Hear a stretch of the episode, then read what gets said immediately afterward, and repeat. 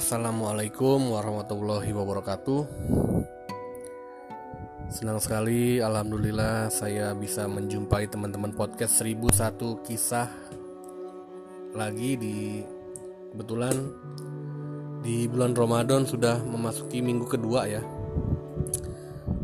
Selamat menunaikan ibadah puasa untuk yang menjalankan. Tetap semangat puasanya, jangan sampai bolong-bolong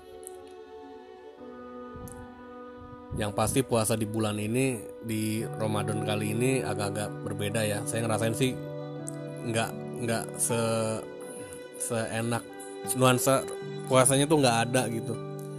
Biasanya kan kalau di keadaan normal setiap malam habis tarawih itu atau habis subuh ada orang-orang main badminton kayak gitu kan main bulu tangkis lah di jalanan itu kayak pemandangan yang enak banget dilihat gitu. Sekarang udah nggak ada. Arak-arakan obor juga nggak ada karena memang nggak boleh ada psbb terima kasih juga saya sampaikan untuk teman-teman yang sudah setia mendengarkan kisah-kisah nabi di podcast 1001 kisah ini dari berbagai negara. Tentunya ada dari Indonesia dan Malaysia ini paling banyak pendengarnya lalu juga ada ada dari beberapa negara lain yang mungkin orang Indonesia tinggal di negara tersebut salam hangat juga untuk saya buat teman-teman yang ada di Arab Saudi, Thailand, India, eh, di Amerika Serikat, di Spanyol juga ada ya, di Thailand. Wah banyak juga nih lama-lama banyak nih yang dengar alhamdulillah. Baik di episode ke-14 kali ini saya akan membacakan kisah selanjutnya dari Nabi 25 Nabi yang kita ketahui yaitu Nabi Ayub alaihi salam. Semoga bermanfaat dan selamat mendengarkan.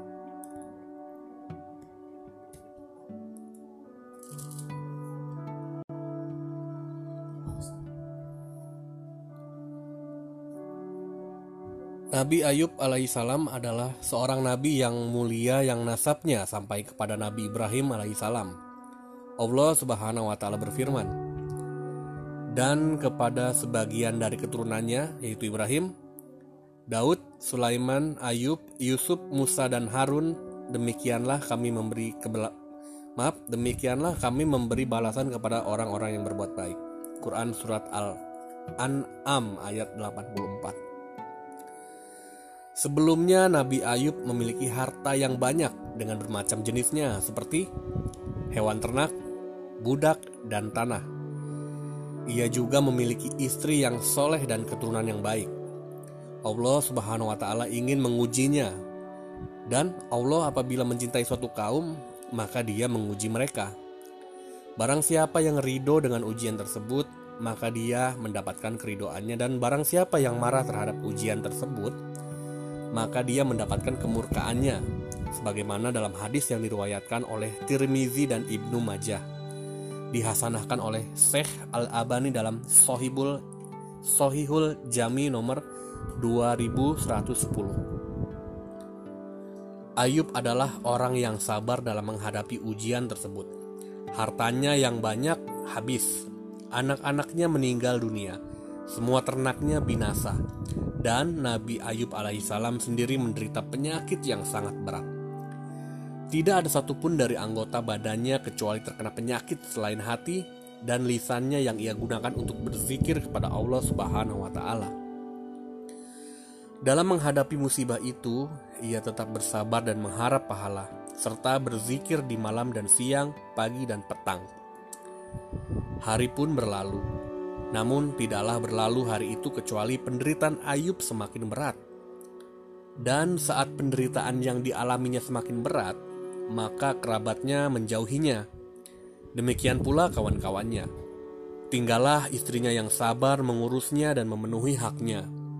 Istrinya terus mengurusnya dan memenuhi keperluannya sampai ia rela bekerja dengan upah tidak seberapa untuk menafkahi suaminya.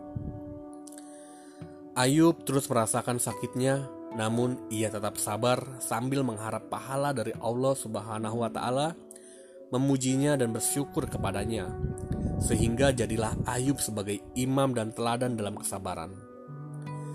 Abu Ya'la dan Al-Bazar meriwayatkan meriwayatkan dari Anas bin Malik bahwa Rasulullah Shallallahu alaihi wasallam bersabda, Sesungguhnya Nabi Allah Ayub mendapat cobaan selama 18 tahun sehingga orang dekat dan jauhnya menjauhinya selain dua orang saudara akrabnya yang sering menjenguk di pagi dan sore. Lalu salah satu berkata kepada yang lain, "Engkau tahu, demi Allah, dia telah melakukan dosa yang belum pernah dilakukan oleh seorang pun." Kawannya berkata, "Dosa apa itu?" Ia menjawab, sudah 18 tahun Allah tidak merahmatinya dengan menghilangkan cobaan itu. Saat keduanya menjenguknya di sore hari, maka salah satunya tidak sabar sehingga menyampaikan masalah itu kepadanya. Ayub berkata, "Aku tidak tahu apa yang kamu katakan. Hanya saja Allah mengetahui bahwa aku pernah melewati dua orang laki-laki yang bertengkar, lalu keduanya menyebut nama Allah." Kemudian aku pulang ke rumahku dan membayarkan kafarat untuk keduanya karena aku tidak suka kedua orang itu menyebut nama Allah untuk yang tidak hak. Beliau juga bersabda, Nabi Ayub keluar jika hendak buang hajat.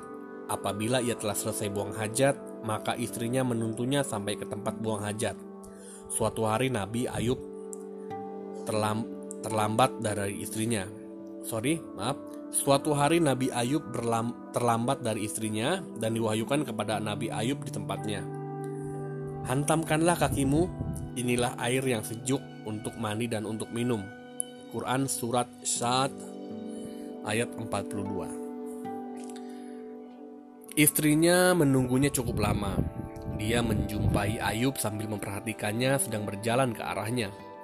Sementara Allah telah menghilangkan penyakitnya dan Nabi Ayub dalam keadaan lebih tampan daripada sebelumnya. Saat istrinya melihat, istrinya langsung berkata, Semoga Allah memberkahimu. Apakah engkau melihat Nabi Allah yang sedang diuji ini? Demi Allah, aku tidak melihat seorang pun yang lebih mirip ketika sehat daripada kamu. Ayub menjawab, Akulah orangnya. Ayub memiliki dua tumpukan gandum, yang satu untuk gandum dan yang satu lagi untuk Jewawut. Lalu Allah mengirimkan dua awan. Saat salah satu dari awan itu berada di atas tumpukan gandum, awan itu menumpahkan emas sehingga melimpah ruah. Sedangkan awan yang satu lagi menumpahkan perak ke tumpukan Jewawut sehingga melimpah ruah. Al-Hajj Sami berkata, diriwayatkan oleh Abu Ya'la dan Al-Bazar, para perawi Al-Bazar adalah para perawi hadis sohih Hadis ini juga disohikan oleh Syekh Al Albani dalam As-Syahihah. Singkat cerita, Nabi Ayub sembuh dari sakit. Nabi Ayub sembuh dari sakit. Setelah berlalu sekian lama, yaitu 18 tahun seperti yang diterangkan dalam hadis di atas, maka Ayub memohon kepada Tuhannya agar menghilangkan derita yang menimpanya. Ia berkata, "Ya Tuhanku, Sesungguhnya aku telah ditimpa penyakit dan engkau adalah Tuhan yang maha penyayang di antara semua penyayang. Quran Surat Al-Anbiya ayat 83 Maka Allah mewahyukan kepada Ayub agar menghentakkan kakinya ke tanah. Lalu Ayub melakukannya. Tiba-tiba memancarlah air yang sejuk. Kemudian ia mandi daripadanya. Lalu Ayub sembuh dengan izin Allah Azza wa Jalla. Tidak ada satupun luka dan penyakit yang dirasakannya kecuali sembuh seluruhnya. Ia juga meminum air itu, sehingga tidak ada satu penyakit yang ada di dalam tubuhnya kecuali keluar dan keluar dan dirinya kembali sehat seperti sebelumnya sebagai orang yang rupawan. Allah Subhanahu wa taala telah menghilangkan penyakit yang menimpa Ayub dan jasadnya kembali sehat. Dia juga memberikan kekayaan lagi kepadanya, mengembalikan harta dan anaknya, Allah Subhanahu wa taala berfirman, "Dan kami kembalikan keluarganya kepadanya dan kami lipat gandakan bilangan mereka sebagai suatu rahmat dari sisi kami dan untuk menjadi peringatan bagi semua yang menyembah Allah." Quran surat Al-Anbiya ayat 84. Demikianlah Allah Subhanahu wa taala menjadikan Ayub sebagai teladan dalam kesabaran yang patut ditiru. Selesai dengan pertolongan Allah dan taufiknya, Wa sallallahu ala nabiyya Muhammad wa ala alihi wasallam. Demikianlah kisah Nabi Ayub, teman-teman. Sangat sedikit sekali referensi untuk kisah Nabi Ayub ini tidak terlalu panjang, tidak dijabarkan bagaimana perjalanannya, umatnya seperti apa. Karena kebanyakan yang diambil dari sini untuk sejarah Nabi Ayub ini dari hadis dan Al-Quran itu sedikit sekali. Yang kita tahu kesimpulannya adalah Nabi Ayub ini menjadikan teladan bagi kita umat manusia untuk bersabar dan tetap memohon kepada Allah menerima ujian dari Allah bersabar karena di balik itu semua akan ada balasan dari Allah kalau kitanya sabar ya memang ilmu sabar itu sulit banget guys. Bener. Cia guys. Ceplosan nih. Nggak apa-apa ya. Kan oh iya nih kenapa gue mau bilang sesuatu hal nih? Podcast podcast saya dari awal dari Mukadimah episode 1 sampai sekarang episode 14 itu nggak pakai yang namanya diedit jadi setelah saya rekam itu langsung saya terbitin. Jadi kalau ada kesalahan di dalam podcast itu ya udah biarin aja. Paling nanti episode sebelum uh, selanjutnya saya minta maaf gitu. Tapi tetap saya dengerin. Habis diterbitin terus dengerin wah ini salah nih. Nah minta maafnya di episode selanjutnya gitu. Kenapa? Nggak di diedit dulu. Kenapa nggak diedit dulu? Karena saya pengen uh, podcast ini apa adanya gitu. Jadi ya udah saya bacakan kisahnya berjalan apa adanya tanpa diedit. Biar beda dari yang lain. Bukan karena males edit jadi emang memang sengaja gitu. Memang sengaja biar gini aja biar mengalir biar lebih lebih natural lebih kerasa gitu ya alaminya. Balik lagi ke kesimpulan Nabi Ayub jadi kan dari Al-Quran tadi Allah bilang Allah berfirman bahwa kalau Nabi Ayub ini adalah sebagai teladan bagi umat manusia untuk tetap bersabar dalam ujian yang diberikan oleh Allah. Dan Nabi Ayub ini bersabar dengan ujian dari Allah yang dikasih penyakit selama 18 tahun. Kalau nggak salah penyakitnya apa? Kudis ya semacam lepra gitu ya penyakit kulit. Yang penyakit kulitnya eh kalau dibayangin pernah dengar dari ustadz saya dulu iya penyakitnya itu bernanah jadi penyakit kulit berkoreng bernanah bau busuk. Dekat dengan Ayub aja udah bau banget. Itu sekujur tubuh dia. Sekujur tubuhnya kena penyakit tapi hati sama lisannya itu dia nggak dikasih penyakit tetap berzikir. Tapi top istrinya istrinya keren banget istri sama sahabatnya. Jadi Nabi Ayub ditinggalin tuh sama sahabat. Teman-temannya dijauhin semua. Tapi yang tetap datang ke rumahnya yaitu yang pasti istrinya. Istrinya menjalankan haknya sebagai istri tetap diurus dia mau pup ke kamar mandi dituntun di, di pokoknya istrinya tetap merawat. Seburuk apa pun itu kondisinya Nabi Ayub. Saya sampai terharu dengan istrinya itu subhanallah banget padahal kan saat itu istrinya belum tahu itu Nabi Ayub itu adalah Nabi gitu kan. Karena kan Nabi diangkat.